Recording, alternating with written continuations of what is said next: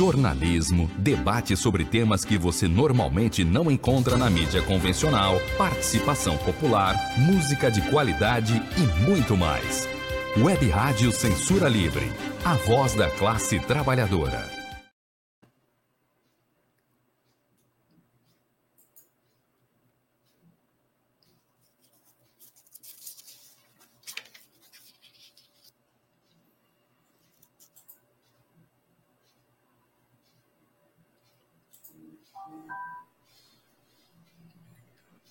Olá, eu sou Antônio Figueiredo e esta é a Web Rádio Censura Livre, no ar, mais uma edição do programa Opinião, com a apresentação de Wendel Setúbal, revisor de texto com pós-graduação pela PUC Minas.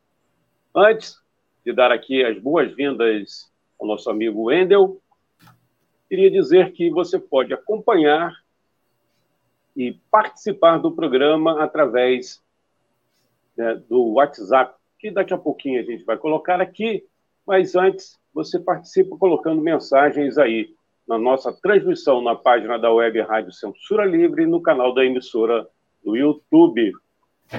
O número para você participar, né, do, através do WhatsApp, vamos colocar aqui, você que está acompanhando também ter acesso na nossa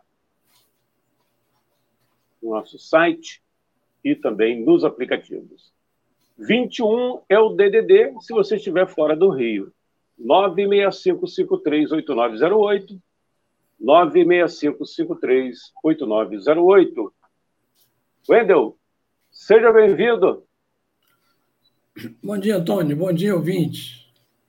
Além dos quatro anos de aniversário do Censura Livre, eu, a gente descobriu hoje que também faz aniversário, não necessariamente é nesse mês, quatro anos de existência do Fato e Ideias na página do Facebook da Cecília. Então, é, é um aniversário conjunto. Que Parabéns aí. Comemoraremos. Bom, o tema de hoje não é, não é nada para comemorar. Trata da participação do, dos militares na política do Brasil. O que é, primeiro, uma definição de República das Bananas? Foram apelidados aqueles países da América Central pequenos, tipo Peru, Bolívia. Bolívia, então, era vários golpes militares. Que você tinha um governo fraco, com muita instabilidade, e geralmente os militares tomavam o poder. Por isso chamava de República das Bananas a origem do, de associar gorila aos generais, não sei se é por causa disso ou por outro fator. O fato é que, no Brasil, houve várias intervenções militares em vários momentos, mas quem representa a classe dominante, a burguesia, ou seja, banqueiros, industriais, agronegócio, no poder? São os políticos. Quando os políticos estão em crise e não conseguem se entender, aí surge a figura de uma pessoa como árbitro, que fica como árbitro entre as classes sociais. Esse foi um fenômeno que ocorreu na França com Luiz Bonaparte, sobrinho de Napoleão, e passou a ser um conceito de Marx, chamado bonapartismo, que foi reestudado e reatualizado mais tarde por Leon Trotsky. Bonapartismo, então, seria aquele governo que age como, se, como árbitro entre as classes, entre as classes dominantes. Houve duas tentativas de bonapartismo no Brasil. Uma bem-sucedida, outra mal-sucedida. A bem-sucedida foi o governo Geisel. O Geisel havia uma divisão tão grande na burguesia quanto a a volta do poder aos civis ou a manutenção da ditadura militar, que Geisel, que junto com Golbery eram favoráveis à abertura, se colocou como bonapartista. A composição do seu ministério já mostrava isso. Henrique Simonsen era o representante do capital financeiro. Delfim Neto o representante do capital industrial. E Severo Gomes, o representante da, como o PCB chamava, burguesia nacional, burguesia nacionalista, que, que se expressaria através do, do PTBismo, João Goulart. Essa foi a experiência bem sucedida de Bonapartismo. A nossa foi nenhum. Impossibilidade de fazer as reformas que queria pela resistência do Congresso, e muito individualista, renunciou.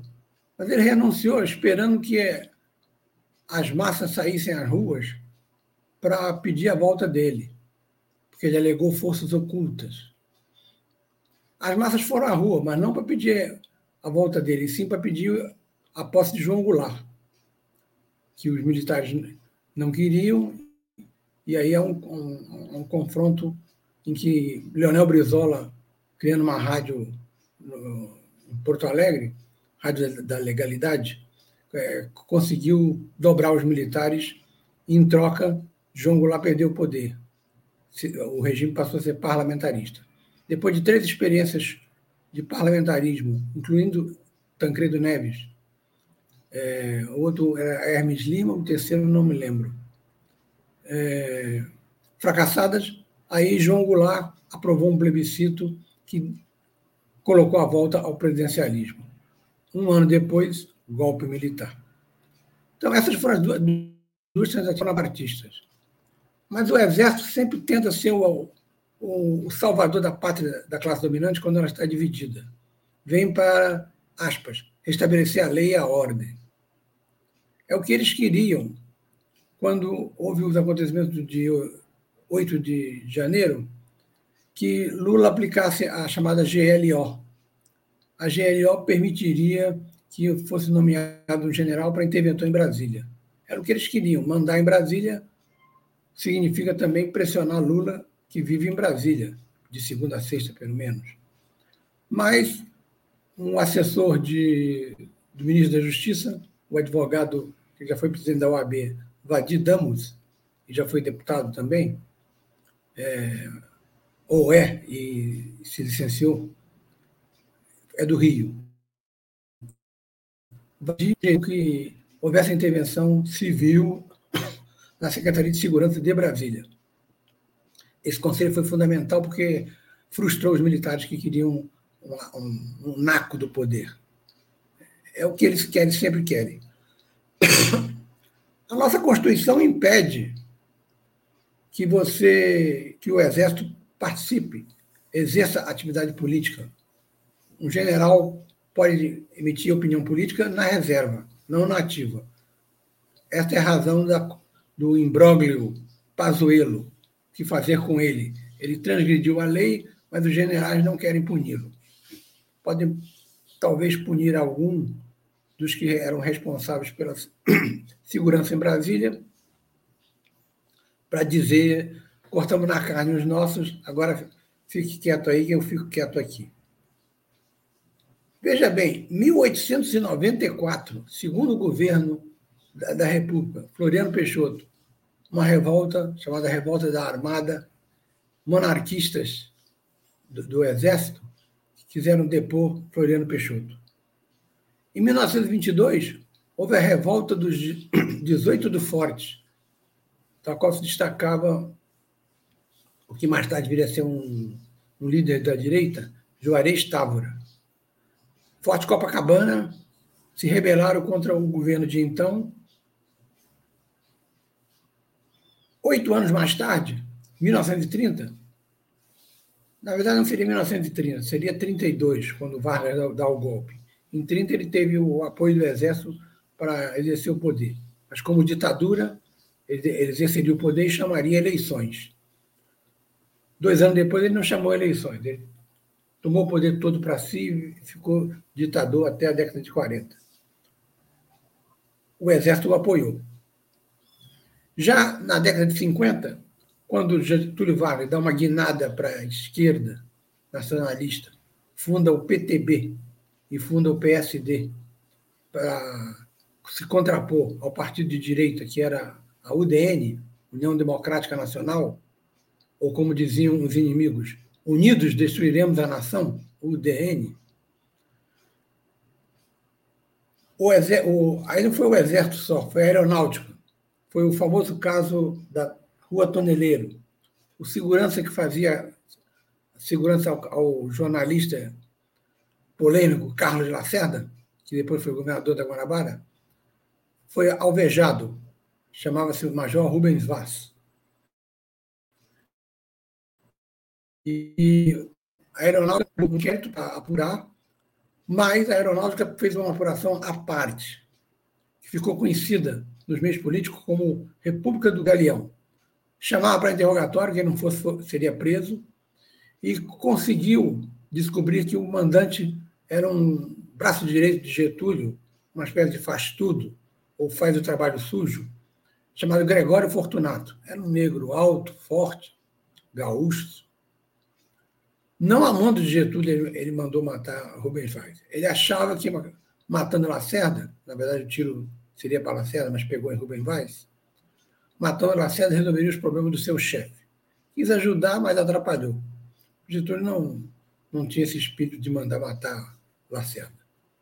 Foi conivente com as torturas na década de 30, mas de comunistas, não de um, um, um elemento como Carlos Lacerda. A República do Aeronáutica estava prestes a chamar para depor o próprio presidente da República. Getúlio sentiu-se encurralado, escreveu uma carta perdão, se despedindo dos, do, do, do povo, dizendo que estava se imolando em nome do povo, deu um tiro na cabeça. Suicidou-se. As massas foram à rua no dia seguinte e impediram o golpe militar, que só foi se efetivar dez anos mais tarde, em 1964. Mas em 1955, um grupo de sargentos, num lugar bem é, centro-oeste, chamado Aragarças, esse grupo tentou depor Juscelino Kubitschek, que tinha sido eleito. Depois da morte de Getúlio, houve um, um governo provisório, chefiado inicialmente pelo Café Filho, e nas eleições ganhou o Juscelino Kubitschek, que era um político moderado do PSD, o articulador da construção de Brasília. Tentaram tirá-lo através dessa revolta de Aragarças. A revolta não foi, não foi bem sucedida, ficou limitada ao, ao espaço físico e Juscelino, num gesto de bondade, anistiou os amotinados. Em 1961, volta a entrar na cena política querendo impedir a posse de João Goulart. O Jânio Quadros renunciou e o João Goulart estava fazendo uma visita protocolar à China. Queria voltar para tomar posse, mas teve que esperar porque o exército não queria dar posse a João Goulart, chamavam de comunista, e Leonel Brizola teve que, com uma rádio, conclamar o povo gaúcho e a, e a rádio começou a ter uma retransmissão em outras emissoras de, de vários estados e empolgou o país. Aqui no Rio de Janeiro era a Rádio Mairinque Veiga, que tinha essa ligação com o PTBismo. João Goulart foi empossado e, como eu já me referi quando falei do bonapartismo, João Goulart foi perdeu poderes, entrou como presidente, no, entrou como um presidente no regime parlamentarista. Era uma contradição, mas o Brasil é cheio delas. O parlamentarismo não vingou e João Goulart aproveitou-se e votou um plebiscito. No plebiscito, o presidencialismo ganhou disparado do parlamentarismo, daquelas goleadas que esse atual time do Flamengo costuma dar nos inimigos com ou sem a ajuda da VAR, dizem os inimigos do Flamengo. 1964, o golpe. Aí os militares tomam o poder, resolveram vir para ficar. Os apoiadores civis do golpe foram, ficaram contra, Carlos Lacerda e Juscelino Kubitschek, chamaram João Goulart, que eles consideravam esquerdista, e formaram uma frente ampla que se juntou aos movimentos sociais que estavam na rua. O movimento estudantil, principalmente após a morte de um estudante, de um estudante carioca, Edson Luiz Lima Soto, em 1968. No mês de agosto ou setembro, se não me engano, a classe operária entrou na ação política, sindical, mas também política, fazendo paralisações em Osasco e Contagem. A diferença é que Contagem, o sindicato esteve à margem da negociação. A, a greve foi organizada pela base, por comissões de base. Quando eu trabalhei no estaleiro Caneco, como soldador, eu conheci, não, não, é MAC, perdão, na Ilha do Governador. Eu conheci o, uma das pessoas que participaram dessa greve histórica de contagem. Eu saía todo dia com ele, na hora do almoço, numa favela próxima. A gente ficava tomando um gole de cachaça, com os peões em volta, e ele falando, falando, falando. Depois eu entrava, arrematava. A gente fazia o, um trabalho de base sindical que levou em 79, isso foi em 78, levou em 79 a primeira greve dos metalúrgicos depois do golpe de 64 no Rio de Janeiro, uma greve histórica da qual eu modestamente participei. A greve de Osasco já teve, ao contrário de contagem, a direção sindical na frente. Era um operário chamado que estudava à noite, chamado José Ibrahim. Depois ele entrou para a guerrilha, ligando-se ao grupo do, do Capitão Lamarca, VPR, e foi exilado. Na volta, filiou-se ao PDT, mas não prosseguiu carreira. Mas na greve de, de Osasco, a presença de Ibrahim foi importante, tal como a presença dos comitês de base em contagem, porque a direção do sindicato era pelega. Os militares deram o golpe dentro do golpe em, no final de 68 com o AI-5, vieram as mortes, mais de quase 400 mortes, é, dois tios da minha filha, ex-cunhados meus, é, Zavar Palmares, foram, foram mortos.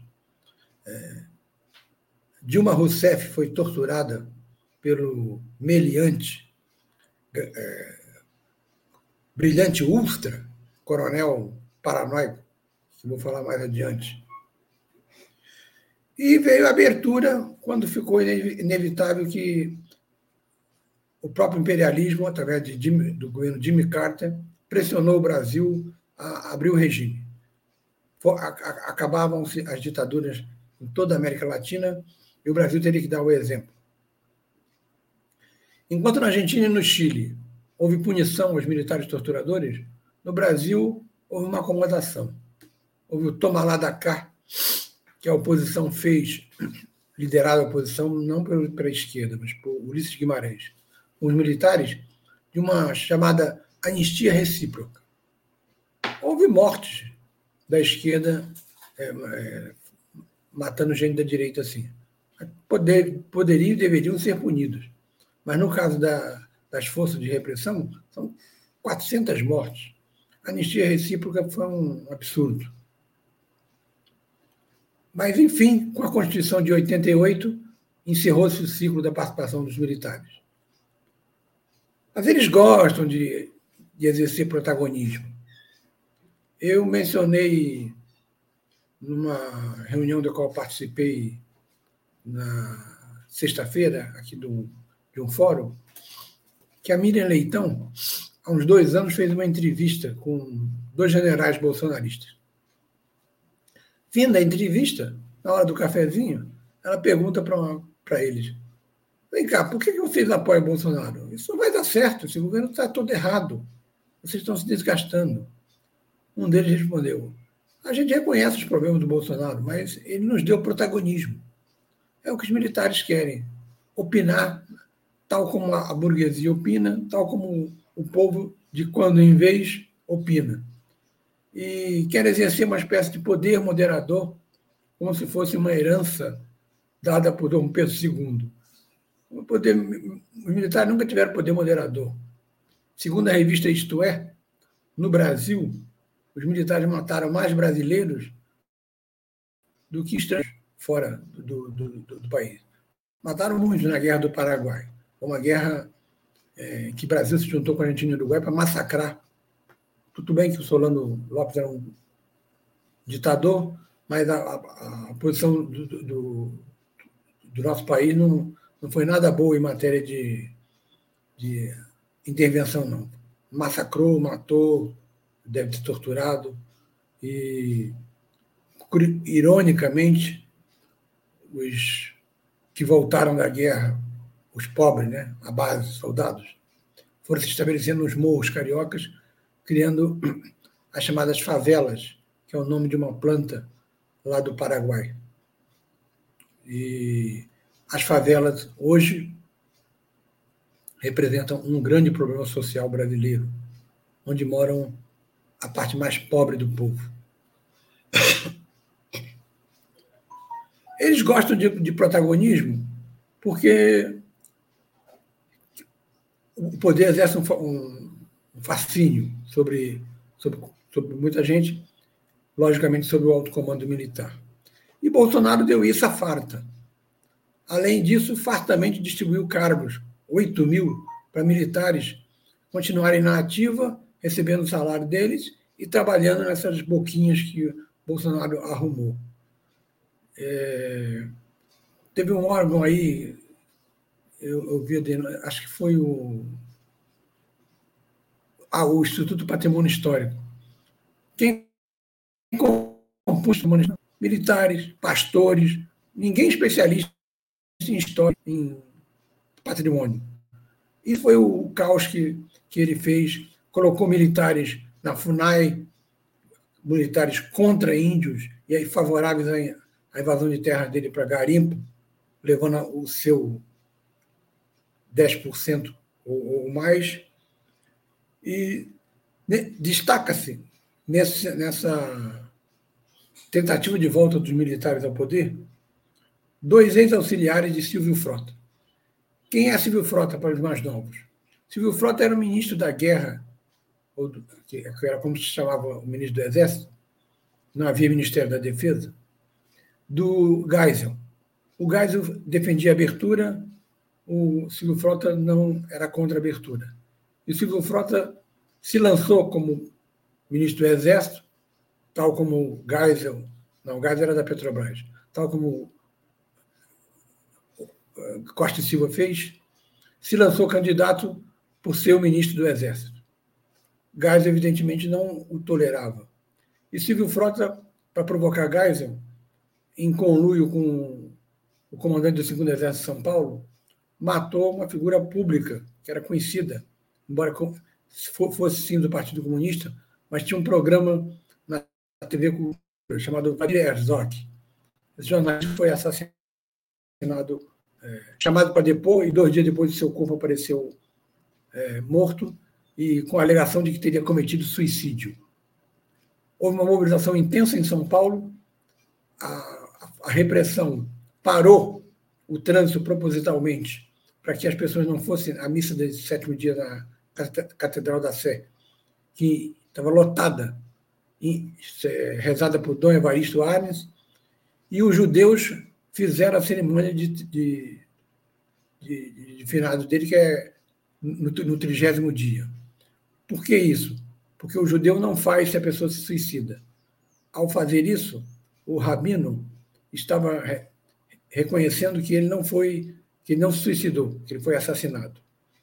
Gásio viajou até São Paulo e deu ordem ao comandante, é, acho que era Ednardo, Ednardo Melo, não me engano, para que ele para que isso não se repetisse, senão ele seria demitido. Ele era ligado a Silvio Frota.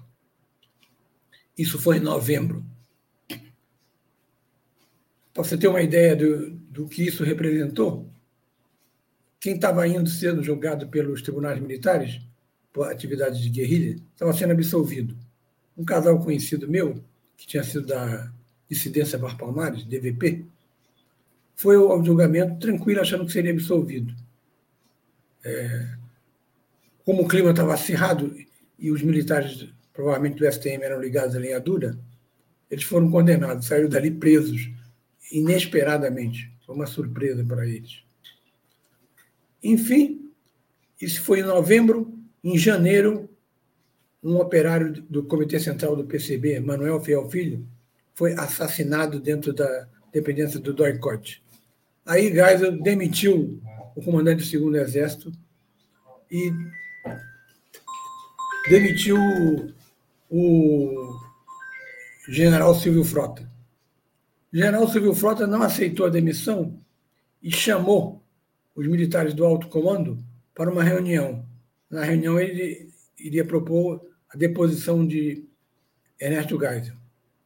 O Ernesto Geisel chamou uma reunião do alto comando para explicar a deposição de Silvio Frota. Então ficou uma situação tragicômica. Um grupo ligado a Geisel ficou de um lado do aeroporto e o outro grupo ficou do outro lado. Vamos imaginar que o grupo do Geisel tenha ficado à esquerda e o grupo do Frota à direita, esperando chegar ao alto comando. Para onde o alto comando se dirigisse, você teria ali a resposta: golpe, deposição de, de, de Geisel ou não. Os generais foram chegando, almirantes e, e, e, e aeronáuticos brigadeiros, e foram se dirigindo ao grupo do Geisel. Ou seja, Silvio Frota perdeu a parada, foi deposto. Era ajudante de ordens de Silvio Frota, o que hoje general Heleno, que estudou na AMAN com o capitão Jair Bolsonaro, e esse meliante chamado Brilhante Ulster, que depois virou coronel, que torturava, que na época já era coronel, torturava pessoalmente algumas presas ou presos políticos, e no caso foi torturador de Dilma Rousseff. Portanto, são elementos que comprovam uma cumplicidade do, da ala bolsonarista com os acontecimentos do dia 8, que Lula está tentando agora afastar a influência desses generais bolsonaristas, ele, o ministro da Defesa e o ministro do Exército, é, para que as Forças Armadas se dediquem mais à profissionalização em si do que ficar dando palpites em política. A burguesia assiste de camarote a esse confronto entre Lula e os militares. O que ela quer é rigor, rigor fiscal, dureza fiscal. Ela quer a dureza, mas o Viagra vai para os militares, dados por Bolsonaro. Essa rigeza fiscal é o, o mantra que unifica a burguesia. Portanto, ela assiste de camarote porque ela está interessada na preservação do governo Lula. Não vai ser de graça, mas ela acha mais confiável do que um golpe militar é, que entregue, que devolva o poder ao destrambelhado Jair Bolsonaro. Como se vê, voltando à metáfora das bananas, são muitas as cascas de bananas que estão sendo jogadas no chão para Lula escorregar. Lula, por enquanto, está escapando delas. E na base, nós discutimos isso nessa reunião do, do, do fórum na sexta-feira aqui em São Gonçalo, por exemplo, e deve haver discussões em todo o país, na base, se nós conseguirmos levar a luta ideológica dura com bolsonaristas, 90% dos bolsonaristas acreditam hoje que o Bolsonaro está certo, que as eleições foram fraudadas, e, e uma grande maioria dos bolsonaristas aprova os atos do, do, do dia 8, aí já não é uma maioria esmagadora, mas é um, um contingente considerável. Acho que 30% a 40% concordam com o que houve nos atos. E concordam com a teoria de que quem quebrou as coisas coisa não os infiltrados do PT, que é a lenga-lenga que, o, que o, os golpistas querem aplicar. Tal como esse ex-ministro da Justiça, Anderson, e na pressa para chegar ao Brasil e ajudar a, a com, a sua, palavra a, esclarecer os fatos relativos a Brasília, coitado, esqueceu o celular.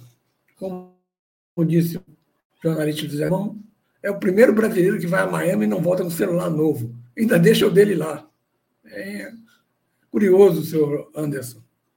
Enfim, se nós conseguimos ganhar a luta ideológica contra os bolsonaristas, aí nós podemos depois dar uma banana para esses generais golpistas. É isso aí. Obrigado. Muito obrigado, Wendel. Você que está acompanhando aí, é, sabemos que a audição, né, e no caso nosso aí também, os espectadores, né, telespectadores, é, é, rotativa, você está no programa Opinião toda quarta-feira, toda quarta-feira, sempre a partir das 10h30 da manhã. O Endel Setúbal é, é o produtor e o apresentador, revisor de texto com pós-graduação pela PUC Minas. O comentário, a participação do Endel tem aqui é, a base, o texto que ele escreve para o, a página no Facebook, que está completando quatro anos, assim como a web Rádio Censura Livre.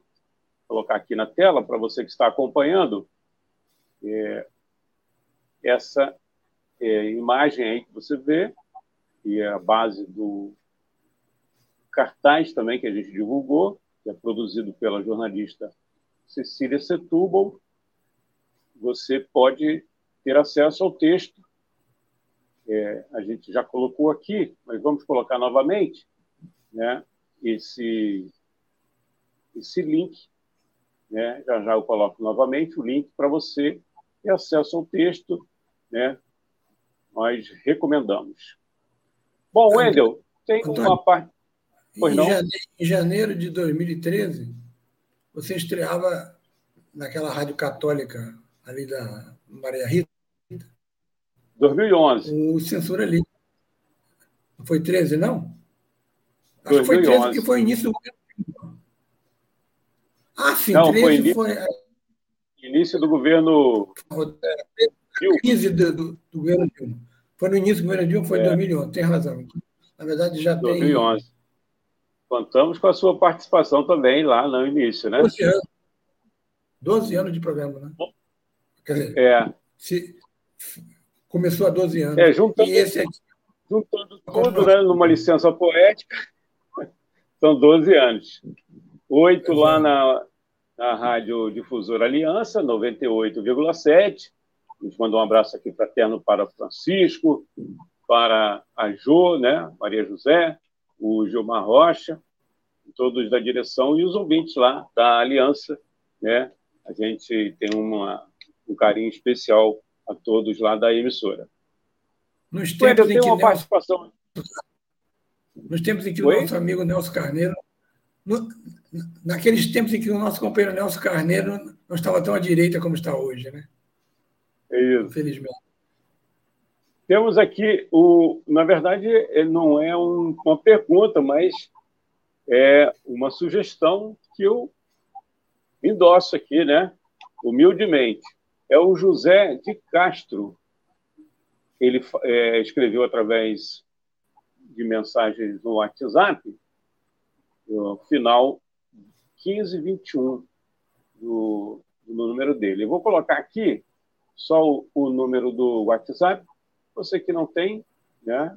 Se não, não tiver como anotar agora no seu celular, anota no papelzinho, né? Final aí, o, aqui, se você tiver é, fora do Rio, utilize o 21 96553 8908, 96553 8908. Daqui a pouquinho também a gente coloca aqui para você falar diretamente com o, o Wendel, né? Vou colocar aqui na tela também. Está aí para você. O o e-mail do Wendel Setúbal é wstblss.gmail.com wstblss.gmail.com Bom, dito isso, vamos aqui ao recado do José de Castro. Ele dá um bom dia, dá parabéns. Acredito que seja para a página Fato e Ideias, né, que também completa quatro anos, e a Web Rádio Censura Livre. Ele diz assim: o Wendel deveria transformar esse conhecimento, essas memórias, em um livro. Eu endosso aqui né, a participação, né, a sugestão do José de Castro. E o Wendel tem conhecimento de causa aí nessa área, né? Fica uhum. até mais fácil para o nosso amigo Wendel colocar todo esse conhecimento que ele tem e as memórias, né? E, né, dessa luta que ele narrou para a gente aqui. E acho que valeria a pena. Vai topar essa, essa Wendel? Eu acho, acho difícil, porque eu, eu, eu, eu, não, eu não faço um texto com, com aquele rigor acadêmico. O texto se destina, procura ser didático, explicar as coisas, seria mais uma crônica política do que um texto acadêmico. E como crônica política, é, a, crônica ela tem um, uma característica que é, ela é fugaz. É, você faz hoje e ela perde um pouco do, do impacto mais adiante. É, é um gênero exclusivamente brasileiro. A crônica surgiu no Brasil. Esse nome crônica não existe nos Estados Unidos. Por exemplo. Não existe em língua inglesa cronista. Eles, eles fazem colunas, são colunistas, mas não são cronistas. Que o, o em tese, o, o, a, a, aquele que faz crônicas generalizadas, o mais famoso dele foi Rubem Braga, pode fazer uma crônica sobre um passarinho que ele andou, que ele viu ali na passar perto da janela dele, e aí ele começa a tecer considerações sobre aquele passarinho, ele pode dali partir para falar de filósofo alemão, política, alguma coisa assim. Não, não porque eu me centro na questão da política, mas é análise de conjuntura. A análise conjuntural ela é muito é, reduzida, ela não pode ampla. Eu peguei hoje a questão dos militares. Se quisesse pegar, se o programa fosse um programa de longuíssima duração, teria de falar de Anderson, é, declaração de Bolsonaro, é, a questão dos presos é, lá da Papuda, enfim, uma série de coisas. Por isso eu acho difícil é, que esse projeto tenha um, um interesse, é, a não ser de algumas poucas pessoas.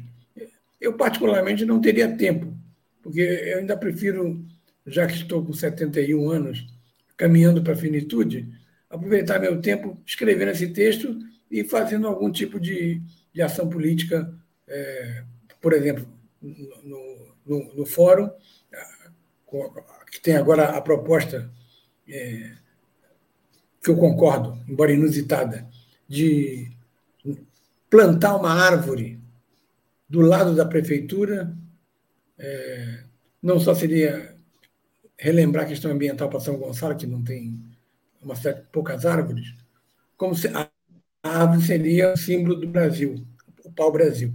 Teria que ver se, se consegue, é, se ela consegue vingar e se Capitão Nelson concorda, né? o, o, atual prefeito pode dizer que não quer saber de pau Brasil coisa nenhuma. É, é a opção dele. Enfim, é, eu prefiro. Ele poderia colocar do lado a erva daninha, né? A erva daninha seria mais interessante para ele. Porque se comenta num, num grupo de arquitetos, que, que, que, que tem um desses grupos de zap, que uma empresa já teria sido é, acionada para visando a construção cairia aquele prédio da prefeitura e seria construído um prédio de 13 andares. Esse prédio, um dos andares seria da Câmara é, é, que sairia daquele local provisório que era o antigo fórum e outros andares seriam ocupados pelo, pela prefeitura e pelo, pelas secretarias. Algo parecido com o Piranhão, lá do prédio da Prefeitura do Rio, do Eduardo Paz, que tem esse nome porque é, antes dele era a zona de, de prostituição. É, se for construído esse prédio, tem que ver se ele não vai matar a árvore do pau-brasil, você vai matar o, o no, no nascedouro. E quais as condições de manter essa árvore? A outra opção que, que seria também a, aquela praça dos expedicionários em frente à FP. FP. É, é possível também. Ficou, ficamos em aberto porque precisamos de uma definição da Secretaria de Cultura se a Prefeitura concorda no, no, no plantio de árvore. Que aí, mesmo que eles mandem alguém para discursar no dia, a gente consegue acionar a, a Secretaria de Meio Ambiente de, do Rio de Janeiro, que agora foi entregue ao PT. Parece como fruto de uma barganha que visa o PT apoiar Eduardo Paz daqui a dois anos, por isso já ganhou uma Secretaria de Meio Ambiente, e tentar uma articulação com a,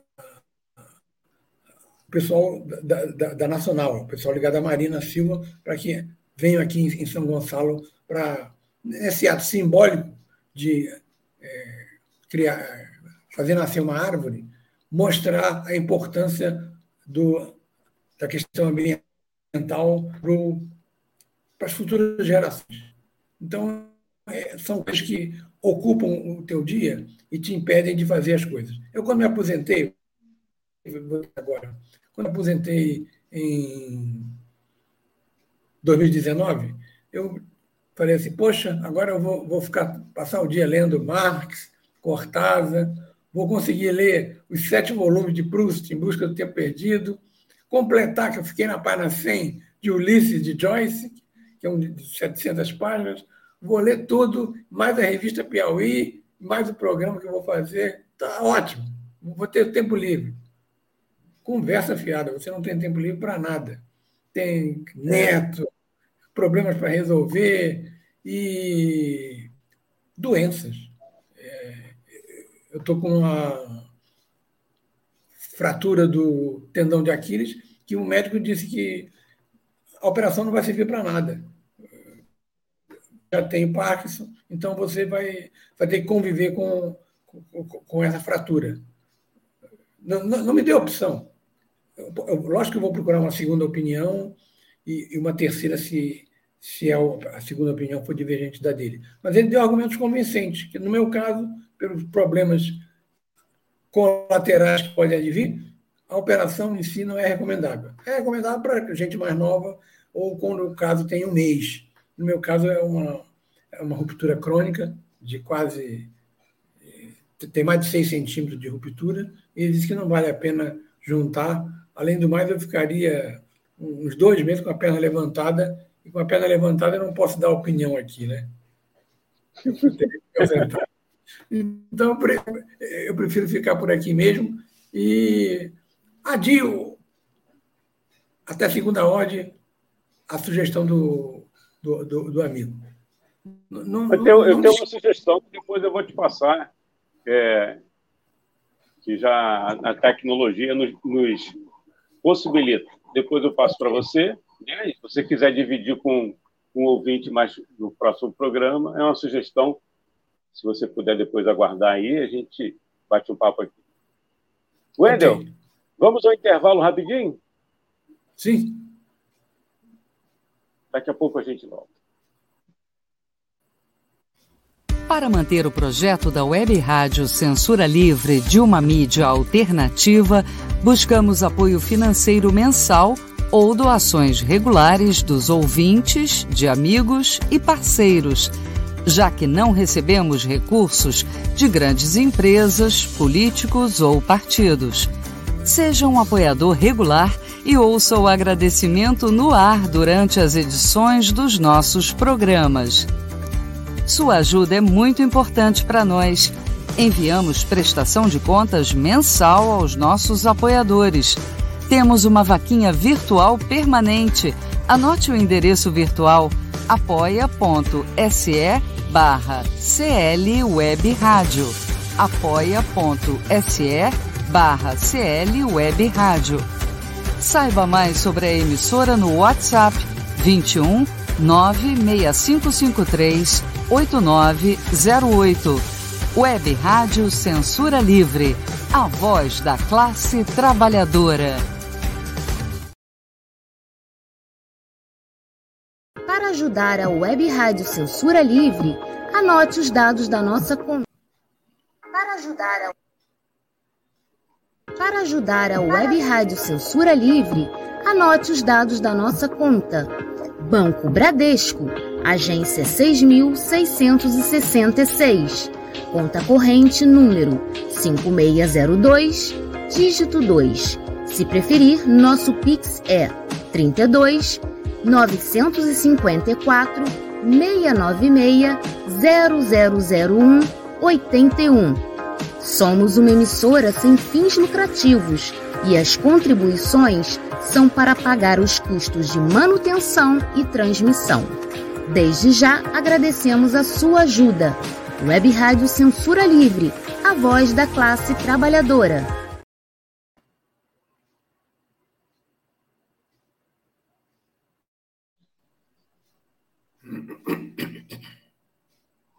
Bom, já estamos de volta aqui no programa Opinião, produção e apresentação do revisor de texto com pós-graduação pela PUC Minas, nosso amigo Wendel Setúbal. As imagens que são de divulgação são da também jornalista, a jornalista Cecília Setúbal. Wendel, é, só para informar aqui que logo amanhã, hoje, quarta-feira, amanhã, dia 19, né, a partir das sete da noite, é fácil guardar, né? 19 19, a gente vai ter uma edição especial aqui para falar sobre o, uma estimativa do IBGE de redução do número de habitantes de São Gonçalo. Quem vai conversar aqui com a gente é o Cid Reis, na qualidade de funcionário do setor de posturas, né? concursado de São Gonçalo. Ele fez uma consulta oficial ao escritório do IBGE e teve essa informação. Foi notícia aí é, em várias mídias, né? principalmente as mídias alternativas, e a gente vai bater um papo com ele nesta quinta-feira, dia 19, a partir das 7 da noite.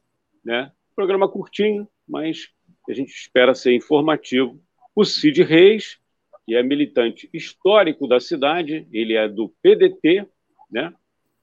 e participou de alguns governos do PDT como dirigente é, na cidade, né? e continua no PDT, mas a fala dele é como profissional, né, ligado ao setor aí da fazenda, né?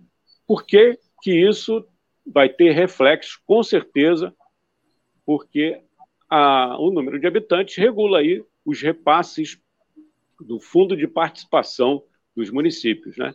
Então, menos recursos para São Gonçalo. A gente vai trazer esse bate-papo aí a partir de sete da noite, nesta né? quinta-feira. Fique ligado aí, a gente agradece a sua audiência, a sua participação. Não chega a um milhão, então? Não, é, não chega a um milhão. Nesse momento eu não tenho aqui o, o número, ele já me passou. É uma estimativa, né? É uma ah. estimativa que ele vai trazer aqui a partir desta quinta-feira. Wendel, podemos ir? Sim, sim. É. Eu só vou pedir para você aguardar aí para a gente trocar uma ideia rapidamente. Você que está acompanhando aí e quiser ter acesso a todo o programa de hoje, você pode pegar é, em formato podcast, que a gente vai liberar daqui a pouco, ou então ir na nossa página no Facebook, no canal da emissora, no YouTube, e fica lá a gravação. Né? A gente informa que também transmitimos pelo Twitter, mas a plataforma, essa plataforma, não grava e você não tem acesso a essa gravação. Só no canal da emissora no YouTube e na página é, no Facebook. Tá certo? Muito obrigado aí, você que já acompanhou. É, hoje não tivemos mais participações, é só do José de Castro, que a gente agradece.